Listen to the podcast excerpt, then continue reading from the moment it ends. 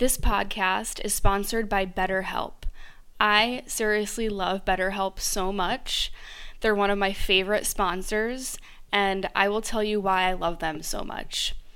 When I started this podcast, I was going through a really rough time. I'm talking drug relapse, drug addiction, drug abuse, relationship issues, anxiety, depression. I was going through one of the craziest moves of my life. So, therapy really helped me get through a lot of that. And online therapy is, in my opinion, even better than going to a therapist's office because, let's face it, our lives have changed the last year or so. And I just feel like online therapy is the best way to go. BetterHelp will assess your needs and match you with your own licensed professional therapist, and you can start communicating with them in less than 48 hours. They really do match you with, with a therapist so quickly. It takes, in my case, less than 24 hours. It's not a crisis line, it's not self help, it's professional counseling done securely online. And there's a broad range of expertise available, which might not really be locally available in all areas. The service is available for clients worldwide and it's super easy to access your account. You can log in, you can send a message to your counselor really at any time you want, and you'll get timely and thoughtful responses. Plus, you can schedule weekly video or phone sessions, whatever you prefer. I like to do phone sessions sometimes because sometimes I like to, to go on a walk when I go on when I do my therapy sessions it's really up to you. Traditional therapy can come with kind of a stressful energy attached to it. So I really love how BetterHelp is really controlled by the the patient. If you want to connect with your therapist and communicate something with them, they have a journal feature which I absolutely love. This journal feature has the option of sharing your journal entries with your therapist, but if you want to keep them totally uh, private and anonymous towards yourself, you don't have to share them with your therapist. But I really like this feature because for many of us, starting fresh with a new therapist gives us a lot of anxiety and it can trigger us. Um, so if you feel like that, you're not alone. I felt the same exact way. Because let's face it, a new therapist has to ask questions and try to get on the same page as where their client is. And sometimes rehashing our, our history of trauma and all the details can become kind of exhausting and a little bit annoying. So, what I do when I start with a new therapist, like I did on BetterHelp, is I use the journal feature and I wrote kind of a lengthy email explaining to the therapist where what I've been through in the last few years, where I'm at right now, what I'm looking for in therapy and what kind of therapy I've done, what kind of therapy I'm interested in, and what I'd like um, out of a therapist. So, this is super important. If starting with a brand new therapist gives you panic or anxiety or stress, this is the most stress free approach you could possibly do. I love how they matched me with someone with the experience and qualifications that I asked for. I personally asked for a therapist who had some experience with eating disorders, depression, and relationship trauma. Once BetterHelp matched me with my therapist, she messaged me right away and then I scheduled my first session with her for that week. The process is easy, effortless, and stress free. BetterHelp is more affordable than traditional offline counseling, and financial aid is available. So, if you're going through a hard time right now, and let's face it, so many of us are, whether it's emotional turbulence, depression, anxiety, relationship issues, LGBTQ issues, whatever it is body image, self esteem, BetterHelp wants you to start living a happier life today. Visit betterhelp.com slash vibe. That's betterhelp, H E L P, and join over 1 million people who have taken charge of their mental health with the help of an experienced professional. Vibe Within listeners, you get 10% off of your first month of online counseling at betterhelp.com slash vibe. That's better, H-E-L-P dot com slash vibe betterhelp.com slash vibe. Go start online therapy. DM me on Instagram. Let me know how it's going. And I hope that you get the help, the support, and the healing that you deserve. How very much I've loved you. How very much I've tried my best to give you the good life. Welcome to the Vibe Within podcast. I'm your host, Gab Cohen. Each week, we will connect through stories and conversations about wellness, yoga, addictions, spirituality, mental health, rituals, and everything in between. The goal is to transform our traumas into strengths to create the change we desire in our lives. My mission is to help others by shining awareness on real life topics so we can learn new ways to heal physically, emotionally, and spiritually Whatever you are going through in this moment, you are not alone, so let's connect and heal our vibe within. Da, da, da.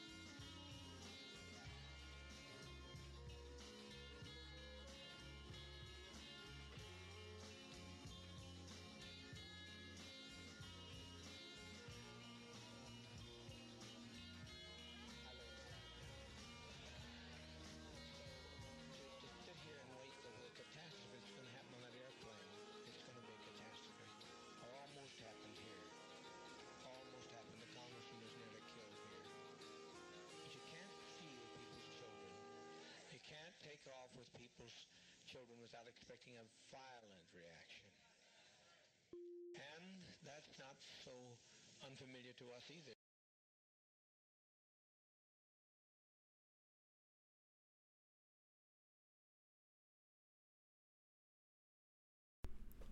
Hey guys, welcome to the Vibe Within podcast. I am your host, Gab Cohen. If you're not familiar with who I am, uh, some of you might follow me on Instagram. My Instagram is Gypsy Love Flow. I am a yoga teacher and I live in Miami. And right now I'm recording this. It's Christmas and my house is empty and quiet. It's just me and my cat Nar, and we're just chilling. So I wanted to record as many episodes and talks as I can because audio really picks up easily, and I need to make sure that whenever I'm recording, there's no sound around me. So that's what I'm doing. This episode that you're going to be listening to probably is not coming out until after the New Year's anyway, but I just like to, you know, keep it real.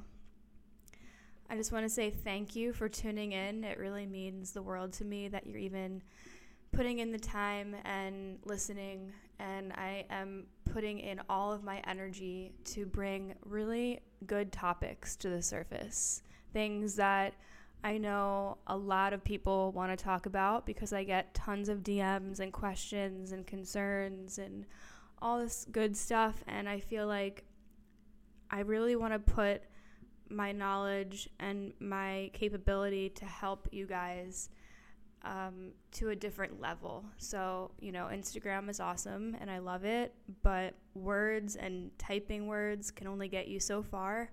And I just felt like I really needed to up level and create something a little bit more intense so that we can connect and bring some of these topics really to the surface, shine awareness on them, and have a conversation instead of just text.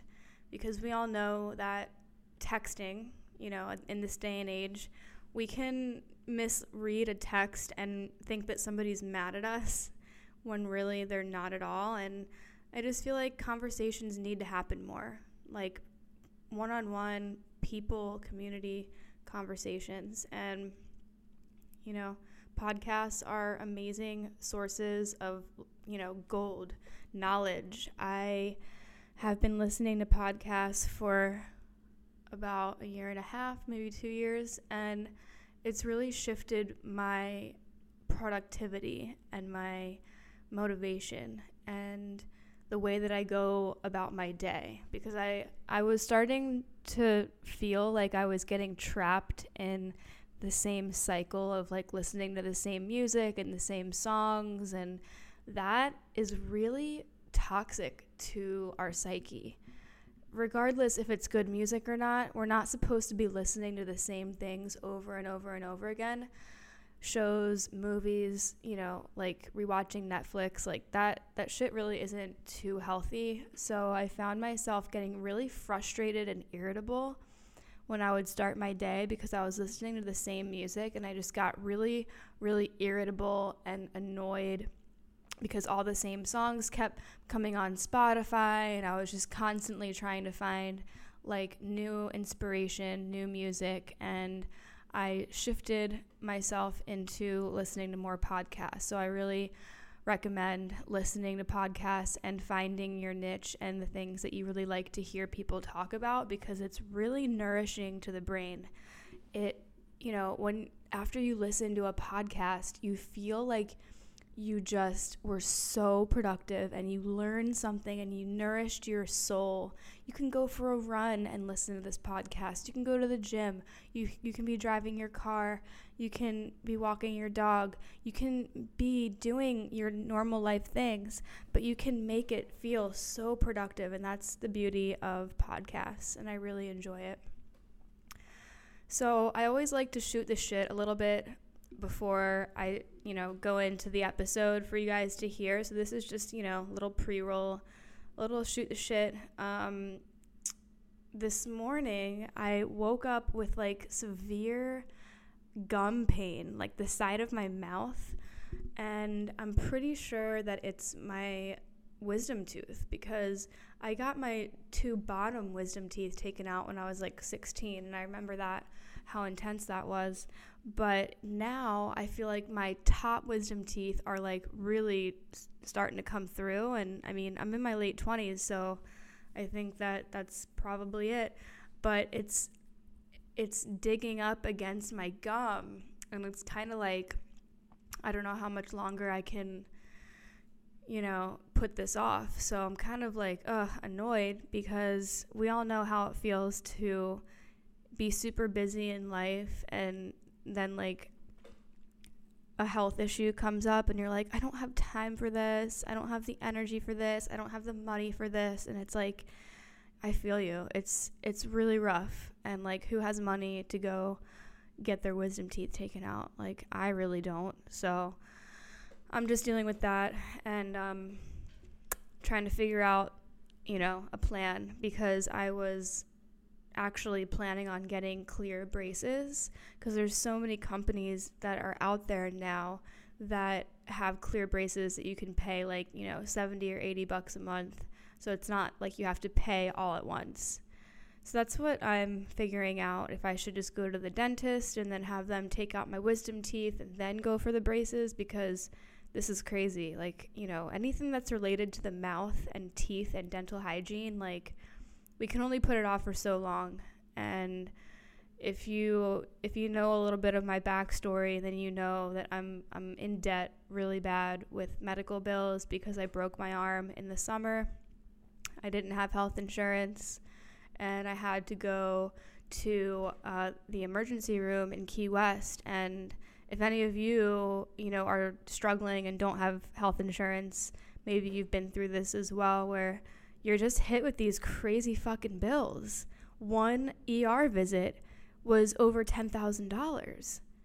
And it's like, that's just insane. I mean, I know I should have had health insurance and now I'm prepared for the new year. I, I, I enrolled in low income health insurance for Florida, but like, I just, I just don't understand how people pay out of pocket.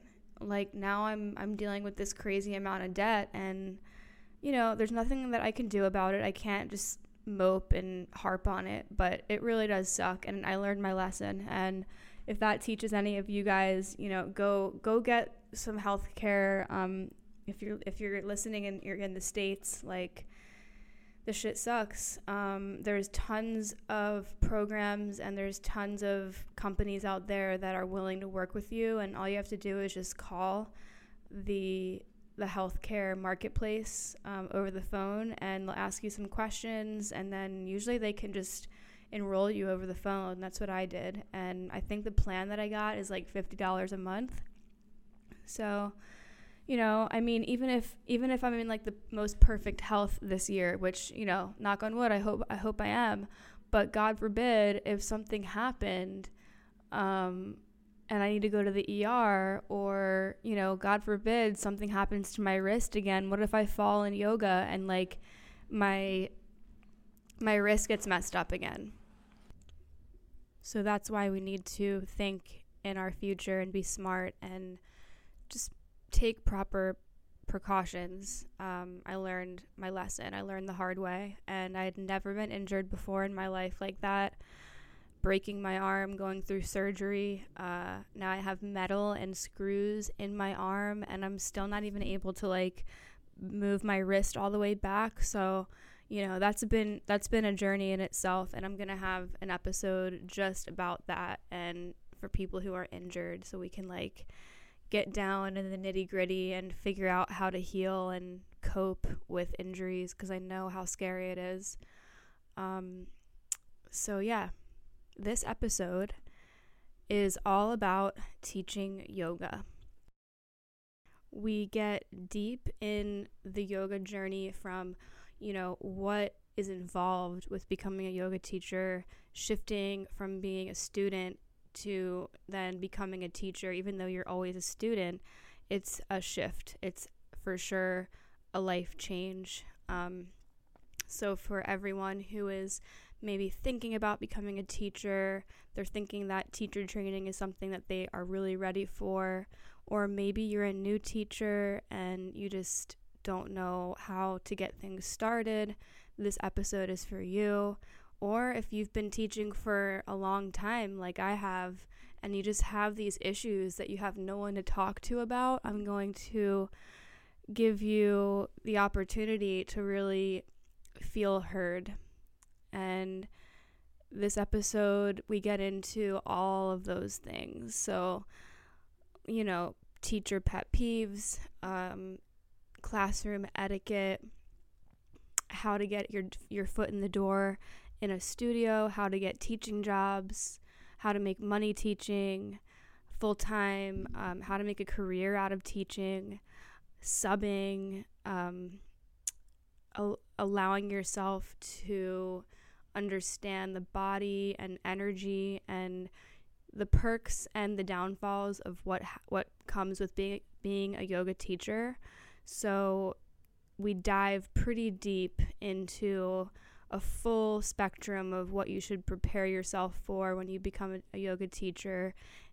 You know, issues that arise when you have been teaching for a while and you know, there are downsides to every job. This episode isn't here to scare you away from becoming a yoga teacher. I wouldn't go to any other industry right now because this just is so fulfilling to be a yoga teacher and to see people transcend and become better versions of themselves there's just a lot that goes into it that people don't realize like it's not just oh let me go teach a class and you know the money really isn't that great. So we, we're going to talk about that a lot.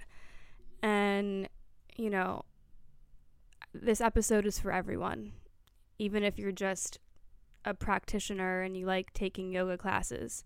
This is going to help you better understand the entire thing, the entire situation when you walk into a yoga space and energy and the teacher and the students and it's a really good episode. So, without further ado, let's get into it.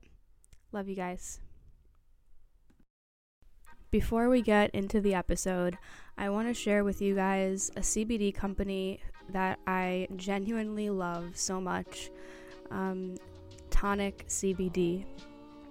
If you're not familiar with Tonic, I share them a lot on my Instagram and they do tinctures so, so good. And I love tinctures because if you're trying to heal inflammation or depression, anxiety, stress, even your hormones, I think that tonic CBD does a really good job. And the owner of the company is this woman, and she is so powerful and so amazing and young. And it's just awesome to support a company that you genuinely, genuinely love. And just so you guys know, this is a new podcast. So these companies that I'm talking about, they're not really sponsors. I'm not getting paid to um, share this information with you guys. I'm just trying to share as much good CBD info and company stuff that I can. So this is just me,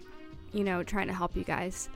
Um, you know, a lot of other podcasts do have paid sponsors, but that's not how uh, this is going to be playing out, especially in the beginning. So, every company that I share in my sponsors, quote unquote, uh, these are just companies that I really love. So, my favorite tonic CBD tincture is the OG tincture. And this tincture is actually one of the first ones that I've ever tried in my CBD journey, so I stand fully behind it. This tincture is really special because it's not your typical hemp tincture that might taste like shit. This actually tastes really good. Um, what's in the OG tincture? So it's hemp oil, which has CBD in it, ashwagandha, pure maple oil, and black seed oil. So this actually makes it super sweet and the ashwagandha is really good for regulating your hormones. It's good for stress. It's good for your gut.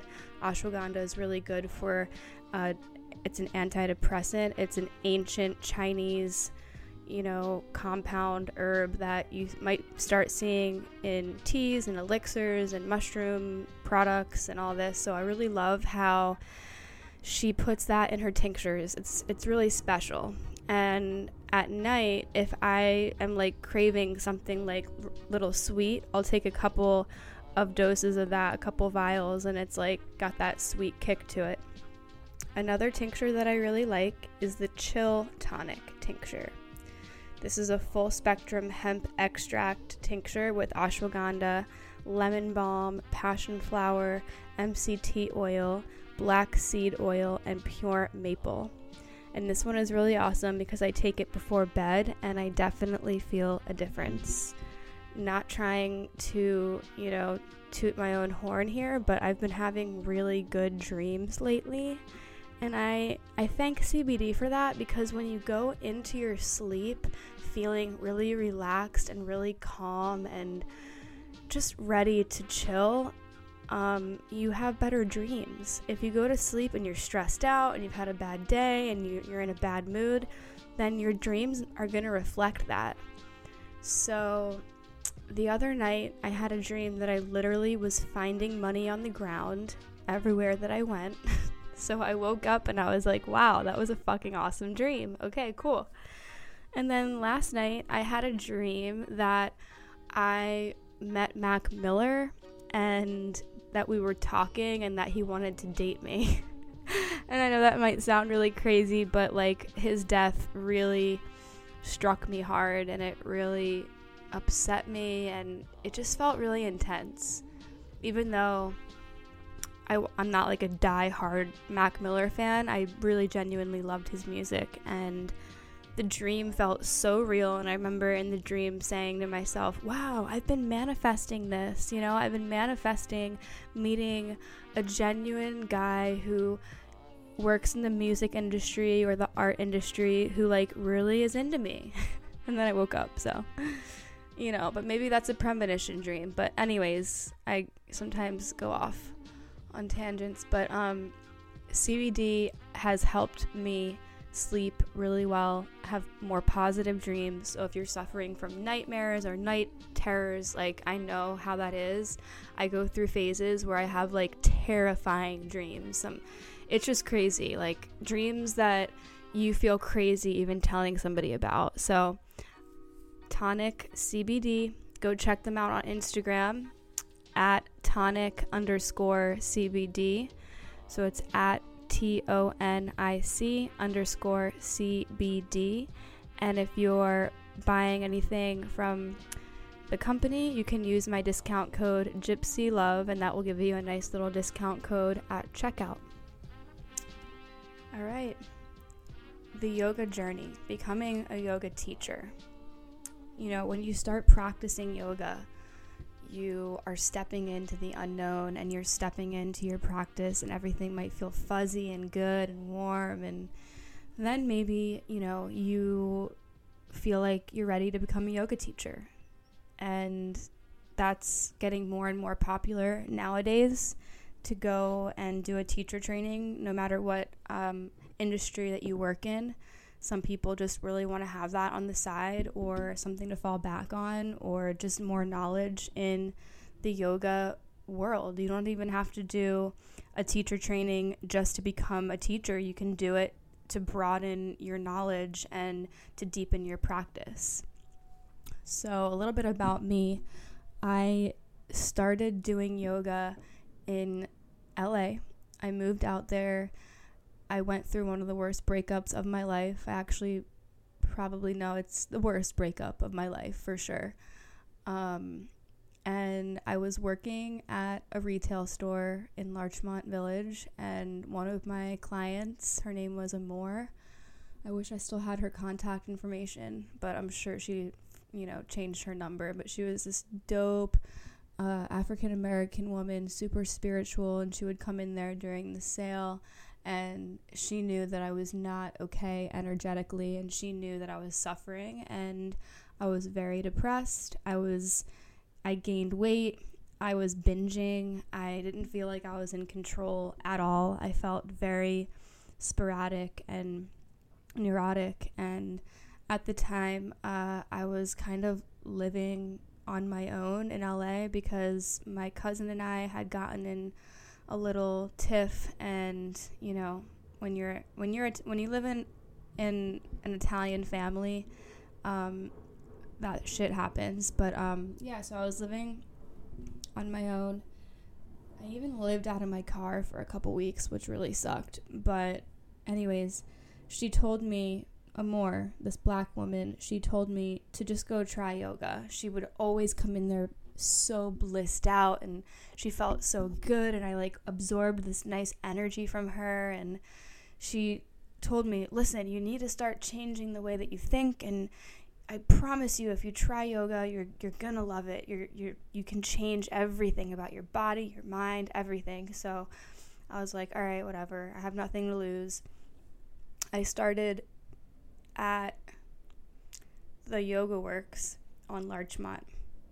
I went and I took I think your first class is free over there. So I took my first class for free. This is I had never taken a yoga class before in my life. I remember going up to the desk and uh, signing up for the class, and I said, "I'm here for the Vin- Vinyasa class." and the girl at the at the desk said vinyasa and i said oh yeah that's it and she like looked at me and laughed and i could tell that i i said it wrong and you know it's just funny looking back at those types of things because who fucking knew that you know 5 years later i'm going to be sitting here a yoga teacher. Like i i was just trying to get out of a deep black depression out of a breakup and yeah, so long story short, I became obsessed with yoga. I really loved hot yoga because it made me feel really connected to my body. And I was like amazed at how intense the classes were and all the energy, and everybody was sweating. And I would leave just feeling like I dipped myself in a new place, a, a new place to bathe my brain. And I came out feeling like a different person. So I started yoga shopping around and I got my free week at Core Power Yoga. And I remember that was it. Like, I just became obsessed with hot yoga. That was it. Um, you know, thank God I started the way that I did. Uh, Core Power Yoga is the shit. That's where I did my teacher training in LA. So, what's up? Core Power Yoga, Hollywood Boulevard, and La Brea. That was like my second home for three years.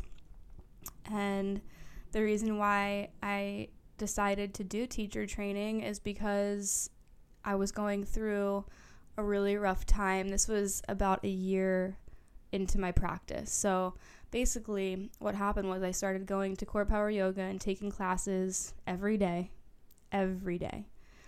After work, I would get out of my retail job because I hated it so much um, and I would go and practice yoga, usually the super, super hot class, and it would just reset me. And the more that I began practicing and having that rhythm and that routine, I st- started to realize like, this is for real. Like, I am so excited to go to yoga every day that I just want to get through the day to go do yoga because I know how good I'm going to feel after.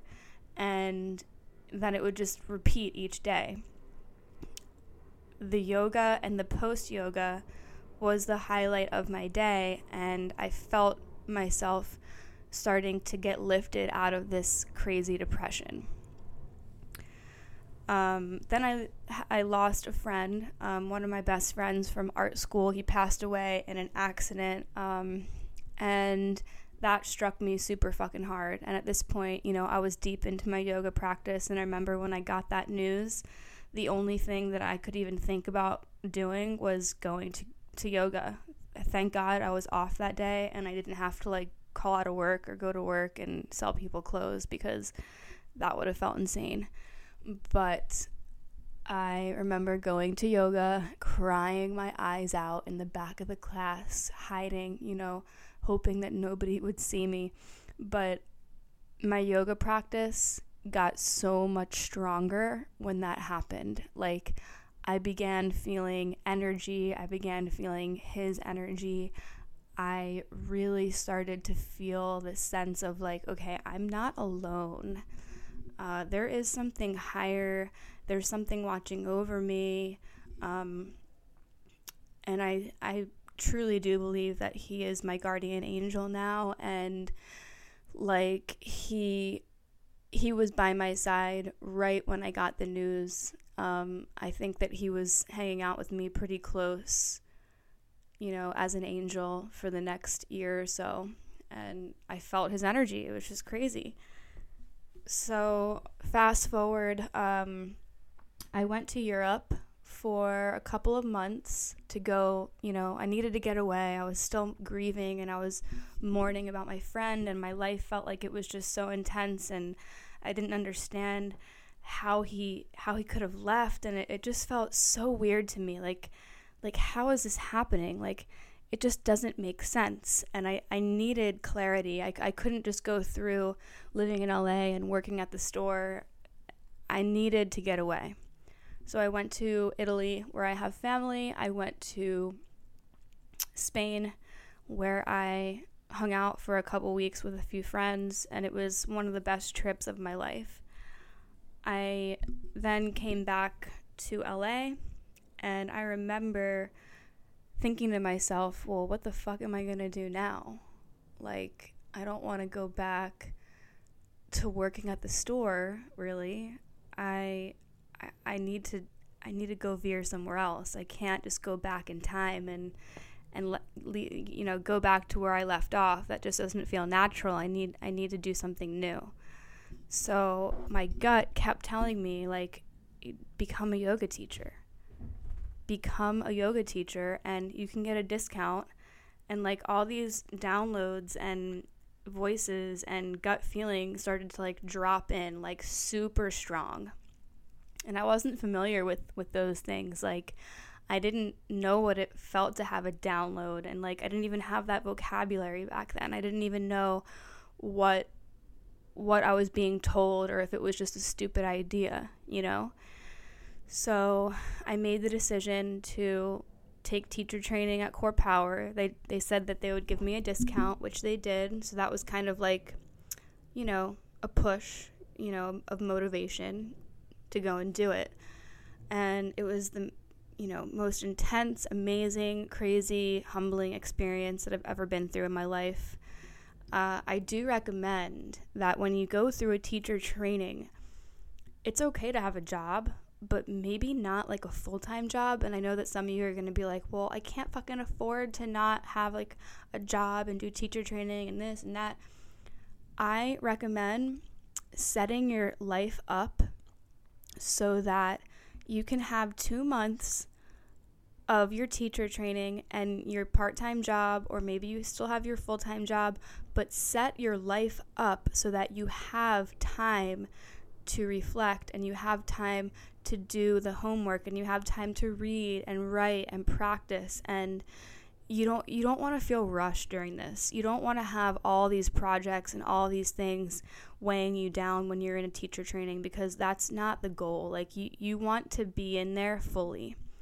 And nowadays there's actually programs that are the intensive program and there's also programs that are spread out between like I think 3 or 5 months or something. Like my little sister is in a teacher training right now. She lives in New Jersey and I think it's spread out over 3 or 4 months and it's only on the weekends or it's only certain weekends and I think that's really smart of her to do that because she's a server, she's a waitress and she basically works full time waitressing. So when she has a weekend that uh, she has the teacher training, she sets up her week so that she can submerge herself in the teacher training. She takes off work, she makes sure she doesn't have anything else to do, she makes sure that she grocery shops for the week, she doesn't have to do anything on the weekend, and you know, she prepares herself for that weekend, and that's really smart.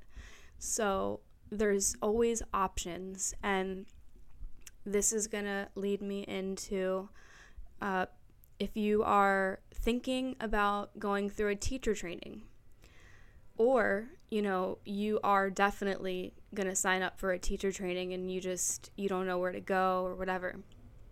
I recommend that you have a practice already.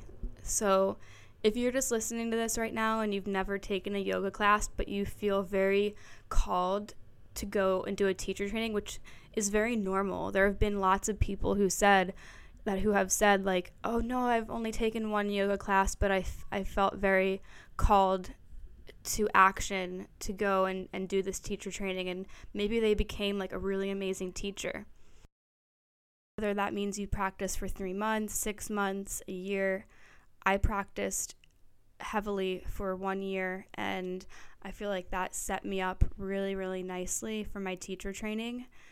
Um, if you think about it, it's like, okay, I'm going to go take art classes, right? Like, this is just an example. Um, I'm going to go take oil painting, and I've never painted a day in my life, and I'm going to go take an advanced painting course. That doesn't really make sense you're kind of setting yourself up for failure because you're going to be in an environment that you have no clue what's going on. You don't know how to mix the colors. You don't know what type of set to buy. You don't know what type of brushes do what. So it's like you want to at least know a little bit about your body and the postures and just have a nice little practice so that you feel prepared. Um, how to find a teacher training that's good for you. Honestly, that was just super easy for me because I had been practicing at Core Power Yoga for a year and I loved all the teachers. I loved the vibe. I loved everything about the sequencing and the hot yoga and I liked the locker rooms. Like, I liked everything about the studio. I could see myself being there every day. I loved everybody that I met there. It was a nice community. Everything just felt aligned. So, you need to ask yourself these questions when you're thinking about going and doing a training. You know, the best advice I can give you is go to many different studios, go yoga shop around, take a couple classes at like five or six different studios, and feel the vibe in every studio.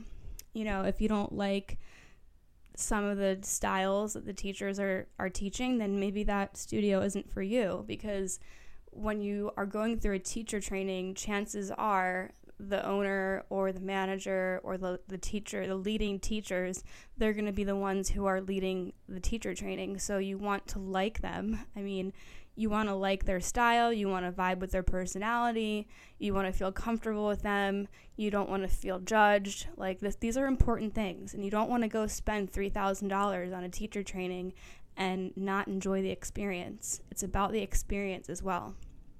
You want to enjoy the experience. So, I already said, um, you know, maybe don't have a full time job, just try to set up your life. Try to have it nice and smooth.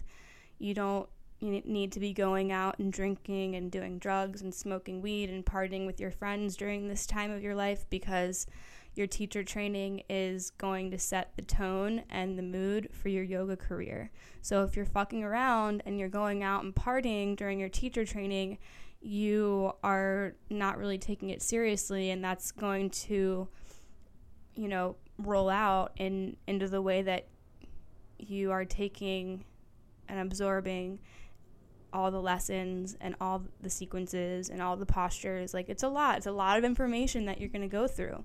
It's learning postures. It's learning sanskrit. It's learning anatomy in the body. It's learning what what postures go well and threading them together it's learning the language of teaching with the inhales and the exhales. It's it's learning another language. I mean, it's not the same as learning Spanish or Portuguese or whatever, but you are learning another type of way to speak. And I think that was the hardest part for me. Know that it's going to take time to find that perfect studio, but when you know, you know it's going to click. You're going to feel this sense of security and warming and comfort and like it's going to feel familiar. When you walk into a studio and all the people are just very open and clean and the vibes are there and you're not you don't feel like you're stepping into a place where you're feeling judged, that's that's a good place. So when you are let's let's shift topics a little bit. For new teachers, I've gotten a lot of questions today about uh,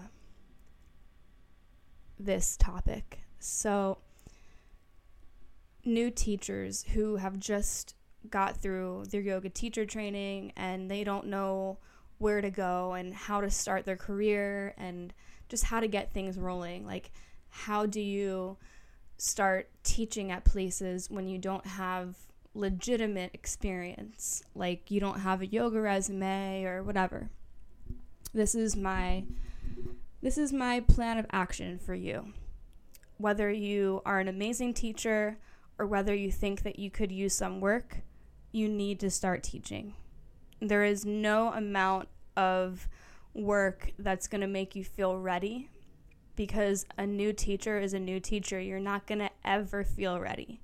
You just need to start somewhere. And you can start by subbing at studios. So, what I recommend is not just going to a studio and asking them if they're hiring. Do not do that. Okay? I'm not trying to sound like a bitch, but they're going to look at you and be like, What? Okay? Studios don't just hire random yoga teachers. It's just as simple as that. Um, on the contrary, okay, maybe maybe a certain yoga studio is going to hire a friend of a friend who has a nice following on Instagram, who has been teaching for 10 years, who has a nice resume, and maybe they never met them in person before, but they trust them. Okay, that's totally fucking different. For new teachers who are looking to go and start teaching and just get the ball rolling, you need to start by going and taking classes at all the studios that maybe you want to start teaching at. You know, find make a list of 10 studios that you like their vibe, you think that you would fit well in their studio and make sure that they they don't only hire people who have done their teacher trainings. So, for example, like Core Power Yoga, where I did my teacher training, they only hired teachers who have done their teacher training. Unfortunately, that's just how some studios are. Um, and now it's getting more and more popular for studios to do that because teacher trainings give studios a lot of money and you know it's it's a business tactic and at this point it's like it is what it is. But there are little mom and pop studios that are more closer knit that will hire teachers from the outside to start subbing. It requires you to go and take classes, not just one, take two or three classes at each studio. And I know that sounds like a lot, but you have to put in energy in order to receive. You can't just go to a studio and expect them to be like, oh, yeah, you teach yoga? Oh, okay, yeah, c- come right in. Let's just put you on the schedule. That's not how it works. I wish it was. I wish it was, but it's just not. Um, yoga is getting snobby and it's it's everybody's yoga teacher you know there's shitty yoga teachers there's amazing yoga teachers and sometimes you can't tell by just having a conversation with people so uh, studio owners and managers are very aware of this. And sometimes it's better to know somebody that works there. So if you have any friends who work at yoga studios or they know somebody who has a yoga studio, that would be a nice foot in the door. So go take some classes, talk with the manager, talk with the owner, talk with people there, see who knows people, and you have to just dive into the community because if you want to be a teacher at a yoga studio, you kind of have to be part of the yoga community. Like, it's just how it is. So, that's step one. Um, then you start subbing. So start start subbing, and so before um, you're you're gonna ask me. I know that somebody is gonna ask me this, but how? How do I start subbing? So you talk to the manager, you talk to the owner, whatever. If there's no manager and no owner there, you can email them. Go to the website, email them. Have a nice little draft email put together that you can send to the studios. Uh, hey, my name is Gab. I'm a, I'm a yoga teacher. I got certified at Core Power Yoga. I have a 200 hour um, Vinyasa Power Yoga certification with Yoga Alliance. They, they definitely want to hear that you're, you're Yoga Alliance um, certified. So I would definitely say that. Make sure that you are. I am, uh, say that you are, you're looking to start subbing at various different studios and submerge yourself in the yoga community. Uh, talk yourself up. Say what kind of styles you are really amazing at teaching. Tell them, you know, any experience that you may have. You can tell them, oh, I, I taught at this place, or I do private sessions here and there or how many years have you been practicing for like they they want to know a little bit about you they don't want to just hire somebody super new and like th- they don't know. I mean like their their classes, they want their classes to be full. Okay?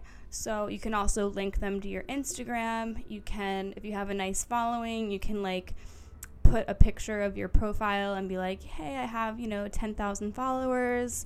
I have a I have a nice following in in this city.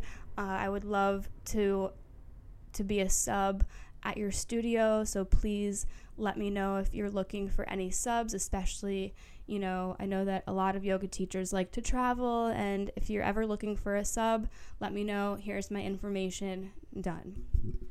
Okay, short and sweet. If you have a resume, you can attach your resume, you can attach a photo of yourself so they can put a face to the name. That's always nice.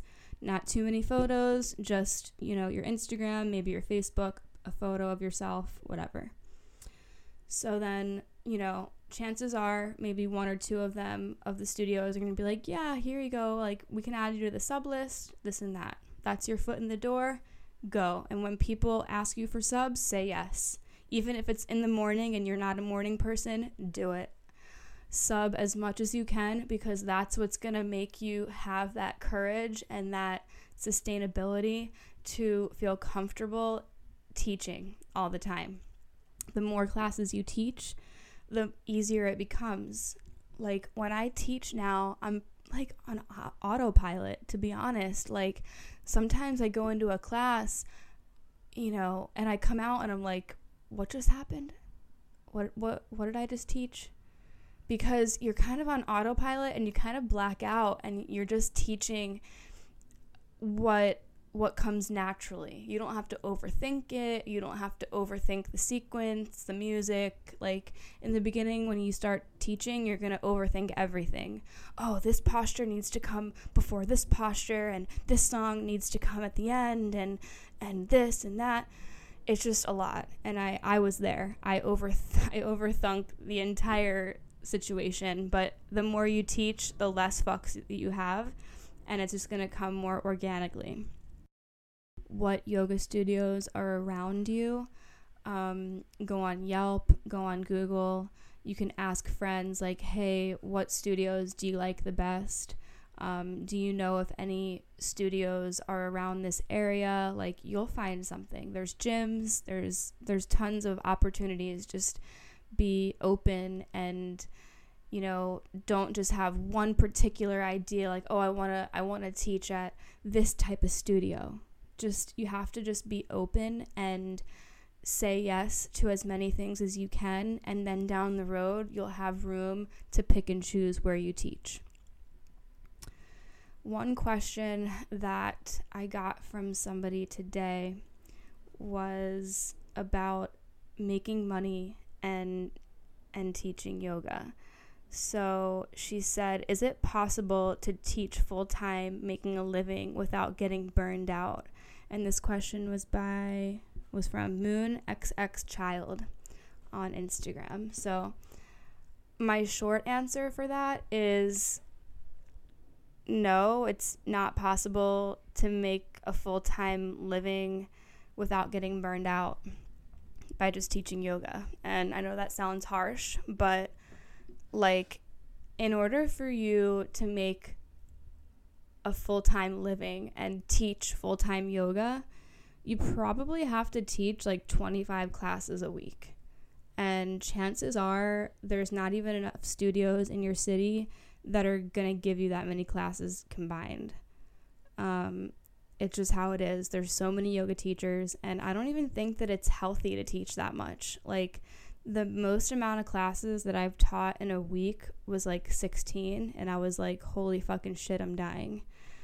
You have to understand that it's a lot of energy, physically, emotionally, spiritually, that you're putting into a class. You're speaking for an hour straight or 75 minutes straight. You're absorbing energy. You're not really focusing on your body. You're focusing on everybody else's body. So it's like it's just an experience. And it really depends also on like where you're teaching. So nowadays you know if you're teaching at like a really nice high scale gym in your city maybe they they pay really well maybe they pay you 60 or 70 dollars an hour which is that's great you know what i mean um, then there's some mom and pop studios and smaller studios that pay you $25 or $30 a class. And then there's some studios that have a, a base rate, say it's, you know, $30. And then when you have a class that's over 16 or 20 people, then you get paid extra. Um, then there's some studios that pay per head, which can fuck you over or you can actually bank. So if you have a really big following and you are really submerged in a yoga community at, at a studio and you feel like if you started teaching there you would get like packed classes. Like say that when you when you like pitch your email or whatever um, that's a really good selling point when you're reaching out to a manager or an owner. Um, most studios don't do that the like the per head. Um, you know unless they they're paying the manager and the owner that much. Like it's just weird nowadays. Um, i i personally like having a flat rate because then you don't really have to worry about how many people are there. And sometimes if like two people show up that kind of puts you in a damper mood and you're like damn i'm only making $10 from this from this class. And it's sometimes it's really it's unmotivating in that in that sense. But for example on on the other side of that um, i teach at equinox and i love equinox so much and they obviously they're corporate and they pay a flat rate which is awesome but my classes have 30 or 40 people in them. So if I was paid per person, I would be making like, you know, $300 a class. And that's why corporate places don't do that because the amount of people that are going to those classes, like, it's just a lot. So to answer your question, uh, no, like I don't think that it's even wise to go into teaching yoga and say, "Oh, I'm going to teach full time and that's going to be my only source of income." Like I just feel like it's it's not smart to go into it that way because it's very taxing on the body and it's very taxing on the mind. So you want to have other things going on in your life you want to have different streams of income. Maybe you still have a part time job on the side. Maybe you're bartending. Maybe you're waitressing. Maybe you uh, do marketing for a few different companies. Maybe you have a, a job at a store or a coffee shop or something. Something that gives you a paycheck uh, every two weeks or every month or whatever that's consistent okay? You want consistent income. And like if you're not the kind of person to have a job in a store or whatever then figure it out. Like make things and sell them. Or you know make an ebay store make an etsy store um, offer private lessons on the side sell your clothes. Uh, there's tons of things you can do. And i know it's hard like financial security is like one of the biggest things in my life that I'm trying to work out. But, you know, for example, I don't rely only on teaching yoga. Um, yeah, I teach at two studios, and that's a little bit of cash on the side, and I get paychecks every two weeks. But I also used to bartend events. Um, I I do affiliate stuff with CBD companies and marketing. I sell things whenever I can. So it's just having an open mind to create different streams of income. And you can, you know, offer cheap private sessions. You can really like now with Instagram and social media, like you have such a wide opportunity to market yourself and, you know, do private group sessions, you know, offer, you know, $20 half hour yoga sessions. I know it sounds like a lot, but, you know, or maybe an hour you charge 40 or 50 bucks and then down the road I would definitely charge more, but just to get your foot in the door, like if somebody really wants to get into yoga and they're like, "Oh, okay, that's not that bad. 40, 50 bucks. Okay, cool." You know, you got to you got to start somewhere. You can do donation based classes. So you can maybe link up with another new teacher and do a donation based class like a full moon flow or make an event of some sort.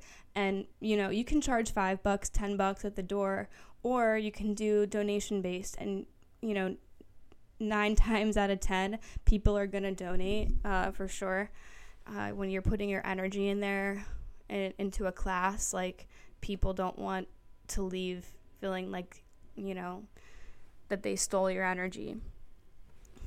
Um, yeah. let's move into another topic real quick. Um, if you are looking to teach at like a high scale spa or a gym, for example, like Equinox, like where I teach at Equinox, um, most of the time those types of places are going to have auditions.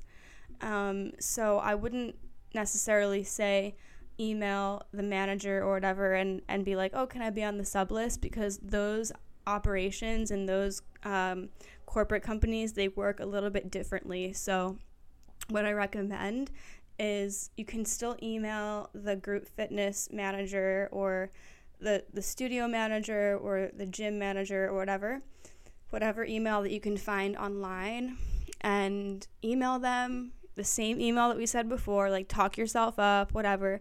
But instead of asking them if they need subs, say, when is the next audition being held?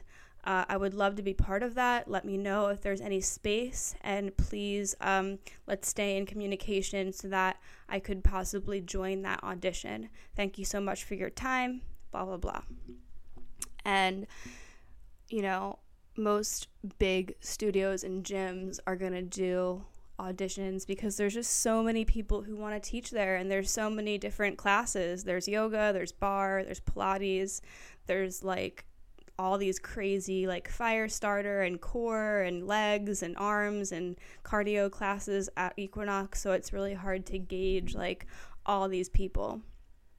Um, what i recommend uh, going into an audition once you get, you know, the okay to join in on an audition is just prepare yourself to teach literally one to five minutes. Um, I know that sounds like nothing, but just go into it full force. Don't waste your time with a vinyasa. Inhale, reach the arms forward, exhale, fold. Like that shit that everybody knows how to do. What they want to see is your like highlight, prime, amazing time of the class um, what your high energy you're you're captivating the class. You don't want to go into an audition and be like okay let's start in child's pose. Okay let's take a few breaths. Let's go into you know cat cow. No please don't do that. Get into it. Go into the audition put on your your music start them off in chair pose. Do some chair pose squats then do a twist, then then fold, then do a vinyasa, then bring them right into a high lunge, warrior 3, warrior 2. Like they want to see what how you're teaching. They want to know that you know how to teach. They don't they don't care that you know how to talk all nice and cue the breath and you're you have a nice calm voice like pretty much any any teacher can do that they want to know that you're going to come in you're going to demand the room, your energy is going to be taken seriously, that you have a nice way of guiding the students through the sequence, that your sequence is dope, that your postures make sense, your cues make sense, and that it's to the point. So that's my my biggest biggest, you know, tips for going into an audition. Don't waste your time taking them through child's pose and all these postures that like are just filler, they're fluff. They want to see your prime climax of the the practice of the class. So let's shift a little bit now into uh, what comes with becoming a yoga teacher um, and what to be prepared for. So, when you become a teacher of any sort, not just yoga, you you kind of have to create an alter ego whatever you are teaching, um, you have to create this other sense of yourself, this confident, you know, very well rounded side of yourself. Um, you can't go through the day, you know, being bossy all the time and intense and a know it all. But when you step into your classroom or your conference or your TED talk or whatever it is, yeah, you have to own it.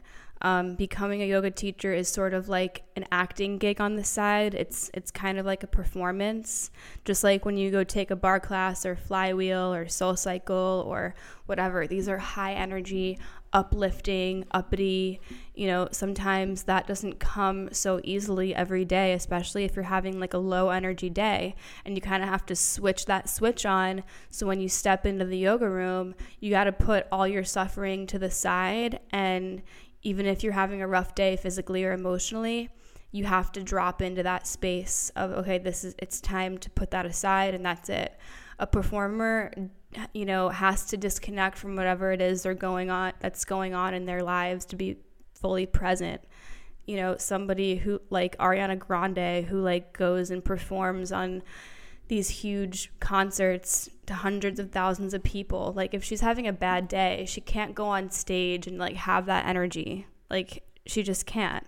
So it is kind of like a performance your intention when you walk into the space of teaching yoga is to make sure that everybody is safe and happy and comfortable.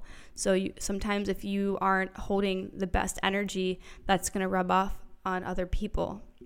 You can't take anything personally if someone leaves the class early. Um, it's just what it is. Some people have a lot of shit going on in their lives. Some people have stomach problems. Some people need to go use the bathroom. Some people need to go cry. Some people are really hungry. Some people don't know how to get through the class. So, whatever. There's people who leave my class, and I'm, I'm a quote unquote amazing teacher that everybody says, but there's still people who leave my class sometimes, and I'm not like taking it seriously. Like, I don't give a shit. I know that I'm putting everything that I can put into my classes and I, you know, if if they're having a rough day and they're leaving, I'm not like so traumatized that somebody left my class early. Like it is what it is. There have been classes that I've wanted to leave early, but I, for some reason, don't have the balls to do that because I'm a teacher now. So it's really hard for me to step into a class and leave early because it's a respect thing, it's an etiquette thing. Um, and that actually brings me into etiquette, classroom etiquette. So, as a teacher, you're going to see things that happen that really pisses you off, like people on their phones, people, you know, lying on their back, gazing off into space, people looking around the room while everybody else is doing yoga and you know, they're staring them down. There's a way to verbalize people to stop doing that. So in the beginning of my class, I say, all right, guys, let's get in, into this. Put your distractions away, put your phones away, you know, put them on silent, put them underneath your mat, put them in your bag. I don't want to see a phone out. Let's really zoom in and let's focus on ourselves. Like, there's always a positive way to tell people, like, listen, you don't need your phone right now. Let's focus on on this. Um, that's a huge, huge thing. And sometimes people bring their phones out to like see what song you're playing. And, you know, they have those apps where you can like figure out what song they're playing. If somebody's doing that during the class, don't like go over there and like call them out. Um, there's there's exceptions, you know what I mean. But if somebody's on their phone sitting there texting and you're you're in the middle of a class, you know, I would I personally when nobody's looking, I would go over there and be like, hey, can you put your phone away? You know, like, let's, you know, unless it's like an emergency or something, like, you can sometimes feel out the situation. So just make sure that you have proper classroom etiquette going on. You don't want people walking into the yoga room with shoes on. That's super rude. Even if you work in a gym or you work in a yoga studio that allows that, I like to have people leave all their belongings out in lockers or their shoes off. Like when you walk into the yoga room, you don't want to feel like anybody's just walking in there and like heavy and has shoes on and like all this shit. Like it's little things like that can, that can really change the energy and the dynamic of the room. So you want to take control. This is your yoga room. This is your yoga class. You are in control. You want the energy to be clean and clear and focused and comfortable for all your students. I can't, you know, say that enough. Yoga etiquette is so, so important.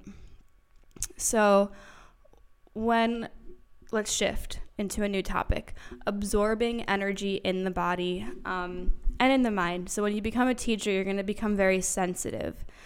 For example, sometimes like I will go into a class feeling super super open and light and like super stretched out and good and no tension in my my hips and my arms feeling good, but when I leave after teaching, it feels like I absorbed a lot of tension and blocked energy, especially in my thighs.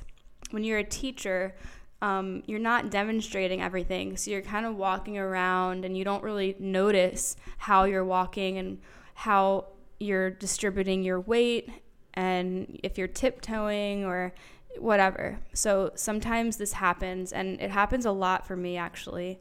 Um, I'm wondering if any of you guys have experienced this as well. It's pretty intense. Like today, I taught the the holiday reset class and it was packed mat to mat huge class. I could barely walk.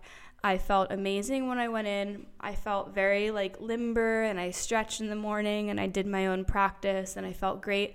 But then after the class i felt really tight. I felt puffy. I felt swollen um, and I can really feel the swelling and puffiness happening gradually as I'm teaching. Like the deeper I get into the class, I feel like my legs are just swelling up. And that could be, you know, my adrenals, that could be my thyroid, you know, mis misfunctioning or whatever, like symptoms like that. But it was really intense. So, you know, you have to practice centering and releasing energy after you teach. And that's really, really important. Go for a walk, use a steam room or a sauna, stretch on your own because after an hour or 75 minutes of just walking around the room and half assing postures and like adjusting people, you're going to absorb energy, especially when you're touching other people's bodies okay whether you whether you feel a connection to them or not whether you've never had a conversation with them or or not you're going to absorb some type of energy. Okay, for example, today there was a woman who was obviously in some discomfort, and I could tell that it was in her hips. Um, I went over to her and I gave her an adjustment when she was in child's pose, just like a really comfy, you know, massaging of the lower back and the hips. And I feel like her discomfort or her pain kind of absorbed itself into my own body. And it was really weird because I think that it was her right hip that was bothering her. And when I left um, the class, my right hip, you know, was was flaring up. And I, I do have something going on in my right hip anyways. Sometimes I'll I'll stretch and it'll like pop back into place, but like it was really intense today. So yeah, go get moving, drink lots of water, stretch on your own, do some deep breathing. Um, you know, you have to disconnect yourself at some point from the class.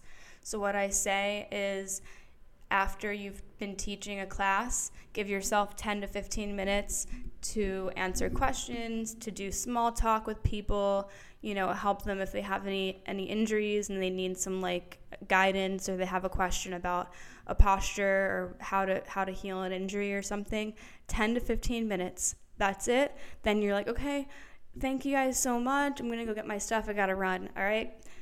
Um, because if you keep the conversation going you're draining yourself. You just taught 60 or 75 minutes right?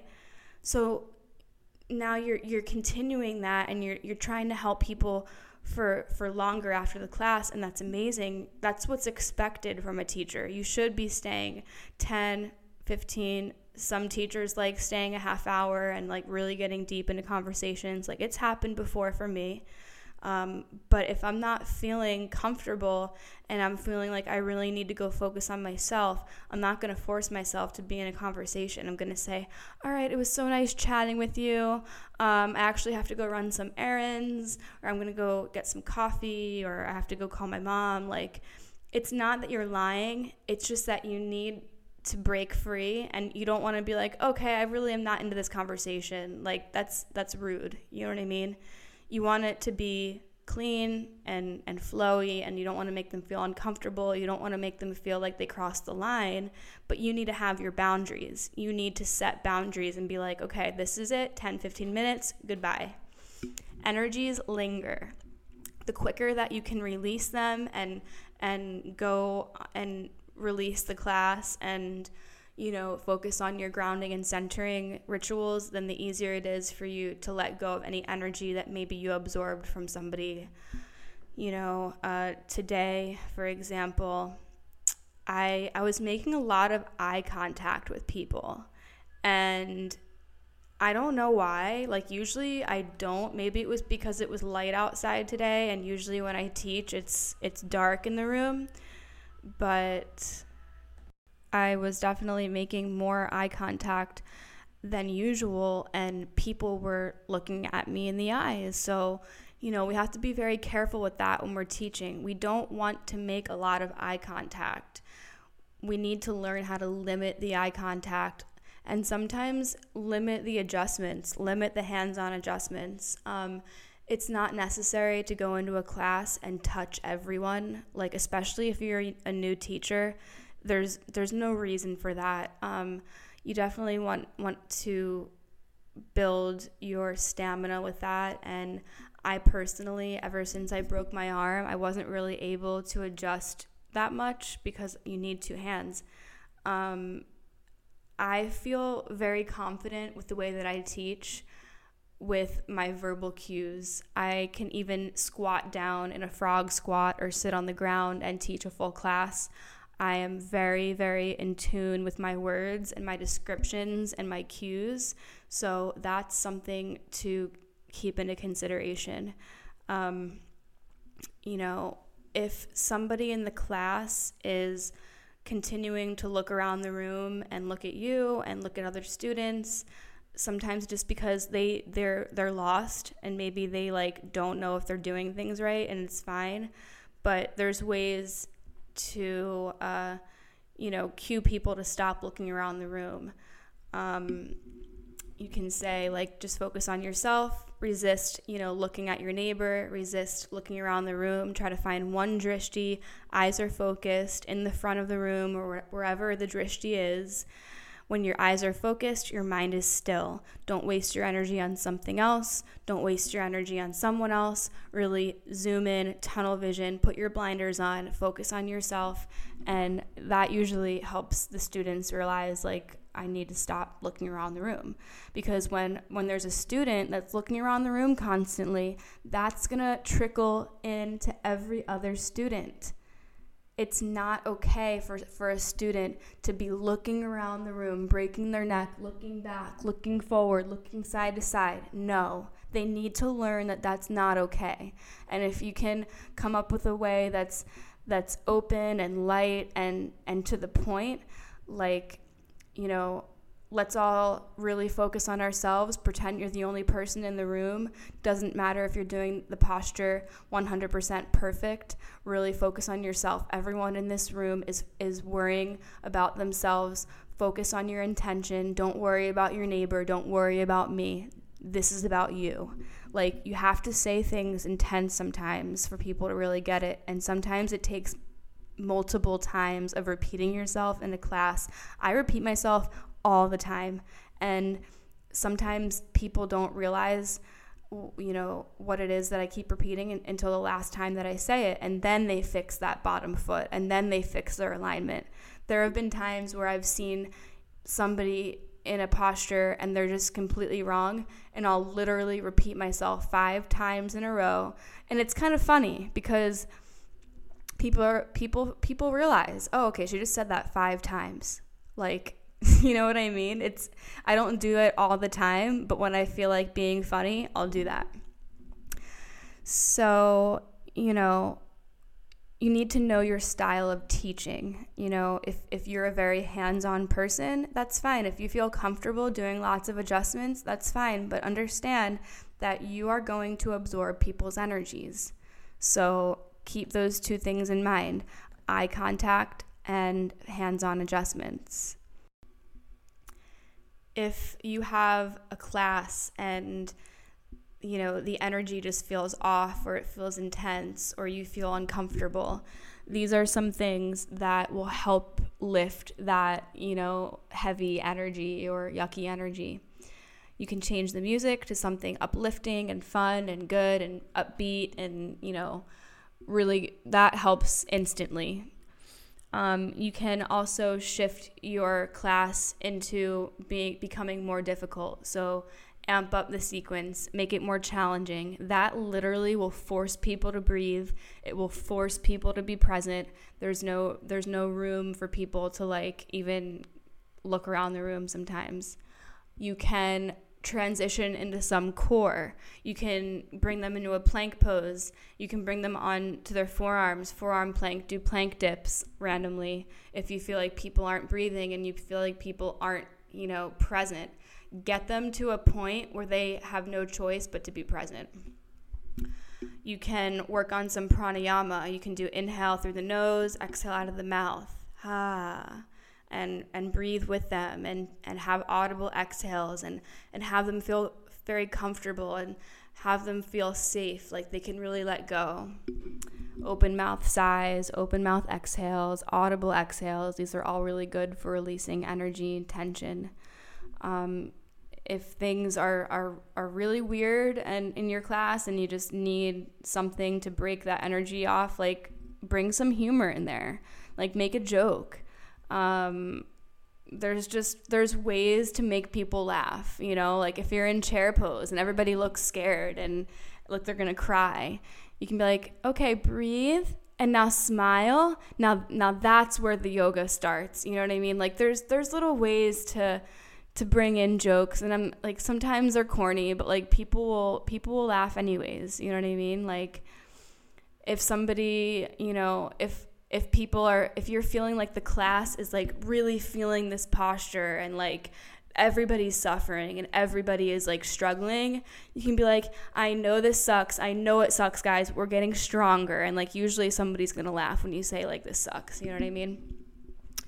Another way to uplift the energy is by becoming vulnerable, um, especially like when you're in a hip opener or like pigeon or you know anything that has to do with the hips and people are kind of relaxing and their head is down and their eyes are closed and they're breathing you can call yourself out and you can be like you know these postures are very intense i remember when I started doing yoga, I would cry every time I came to pigeon, or, you know, it's normal to have weird memories and emotions surface when you're in a posture like this.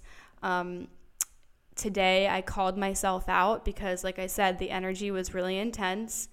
And I basically, in pigeon, I said, you know, just breathe, close your eyes, be here. I know that these postures can be really intense, focus on something positive. And I, I told them a little story about how I used to kind of be in this like toxic frame of mind, like poor me, poor me, pity me, and everything's going wrong. And I explained to them that when I shifted that that mental frame and that state of mind into abundance and gratitude, that things in my life drastically started to get better and that we're always in this kind of lack state of mind and it's it's natural it's normal because we're all so we're, we're human. There's a lot of shit going on but when you call yourself out like that you're you're basically showing the class listen i'm human. I know. I know that you guys are all feeling something right now. Let's just embrace it. So it makes them feel comfortable to feel to open mouth exhale to let go and it's really nice. Okay, so let's shift into a question that I received today from Tempe Queen X. She said, Do you ever feel like being a teacher is just a popularity contest? Can I just say, like, I fucking love you, and I love that you just brought this topic to the surface because, yes, I do. I 100% do think that being a teacher um, in the yoga and spiritual communities has become who do you know instead of what do you know. And that goes for any industry literally fashion, finance, being a lawyer, being a doctor, a writer, creative, an entrepreneur. It really is who you know, and that's going to help you get those teaching jobs and get those gigs. But what I don't like is that there's some studios that that have a cattiness and they have um, a very you know high school feel um, a lot of gossip and that's that's a turnoff. so for me it's like the most popular teacher you know might might have this vibe this different type of vibe that that might feel a little ego-ish you know what i mean and that's not cool um, and you're going to see this. You're going to see this happen. Like the most popular teachers in the studio, they're going to get praise, they're going to get more more classes and that's that's just the way the cookie crumbles. I mean, I've been teaching at one of the studios um, not Equinox, but the other one, and it's it's been about 4 years and when I first started, I only had one class. Then slowly as they they saw me becoming more quote unquote popular and people liked my classes, they gave me one or two more classes. Okay, then last year they gave me one more class. And then, you know, a couple months ago they gave me another class. So it really does take time for you to prove to your students and the studio that people like your teaching style and people like you and you're approachable and you're fun and you're nice and you're strong and you lead a cool class. But there are going to be times that you feel like teachers have these classes and maybe they're not that great of a teacher. Maybe they don't resonate with you. Maybe you can sense some some sort of tick in their personality you're not going to like every yoga teacher. And you know now with social media and instagram and all this stuff it is a popularity contest. It's how many followers do you have? It's it's you know where have you taught? Oh, okay i've taught at this festival or this this studio and this and that. And it's like okay like you know it's just it's business. And popularity is always going to be in every industry there's going to be drama there's going to be popularity and it's just it's when you when you're aware and you can separate yourself from it and not give a fuck what other people are doing and put your blinders on i feel like that's what needs to happen especially in the yoga industry so i hope i hope that answered your question Thank you so much for listening to my second episode of the Vibe Within podcast. I really hope that this episode helped any of you guys who are yoga teachers, soon to be yoga teachers, or anyone who is just thinking about maybe deepening their practice and showing interest in, you know, taking a yoga teacher training. I know that it can feel intense in all sides. You know, being a yoga teacher, whether you're experienced or not, this is a very weird industry, but it's fucking awesome. It's very fulfilling and you make people feel so good. And it gives you such a humbling life experience by putting yourself out there and guiding people to become better versions of themselves. So I just want to thank you guys so much for tuning in. If you don't follow me on Instagram already, my Instagram is Gypsy Love Flow. Please subscribe, um, do a screenshot, leave me a rating, and share with your friends and family who you feel like would resonate with this episode. Thank you so much, guys. Love you.